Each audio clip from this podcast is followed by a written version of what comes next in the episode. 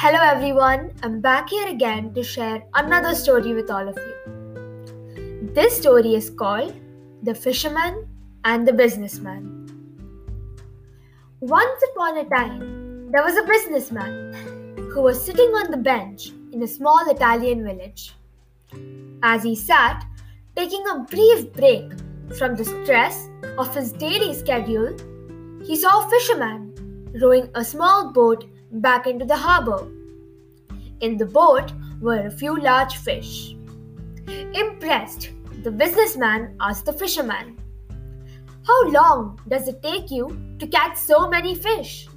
To which he replied, Oh, not so long. The businessman was confused. Why don't you fish for longer and catch even more fish? More? This is enough to feed my entire family and even offer some to my neighbors, the fisherman said. Okay, so what do you do for the rest of your day? inquired the businessman. The fisherman replied, Well, I've usually caught my fish by late morning, at which point I go home, kiss my wife, and play with my kids.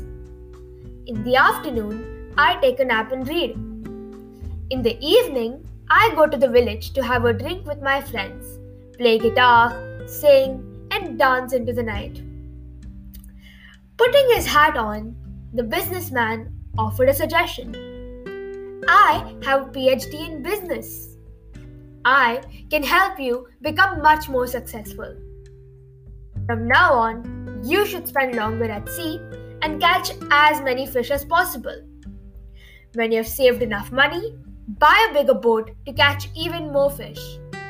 From there, you'll soon be able to buy more boats, set up your own company, build a production plant to can the fish, and control distribution, and move to the city to control all your other branches. To this, the fisherman asks, and after that, the businessman laughs. After that, you'll be able to live life like a king. Take your company public, float your shares, and be rich. And after that, asks the fisherman once more. After that, you can retire, move to a house by the sea, wake up early in the morning to go fishing, then return home to play with your kids, kiss your wife, take a nap in the afternoon, and join your friends in the village for a drink and play guitar and dance in the night. Puzzled, the fisherman replies, But isn't that what I'm doing already? the moral of the story is to be content with what you have. Do you really need to keep pushing for more? Stress is often a choice. There's joy and peace in simplicity.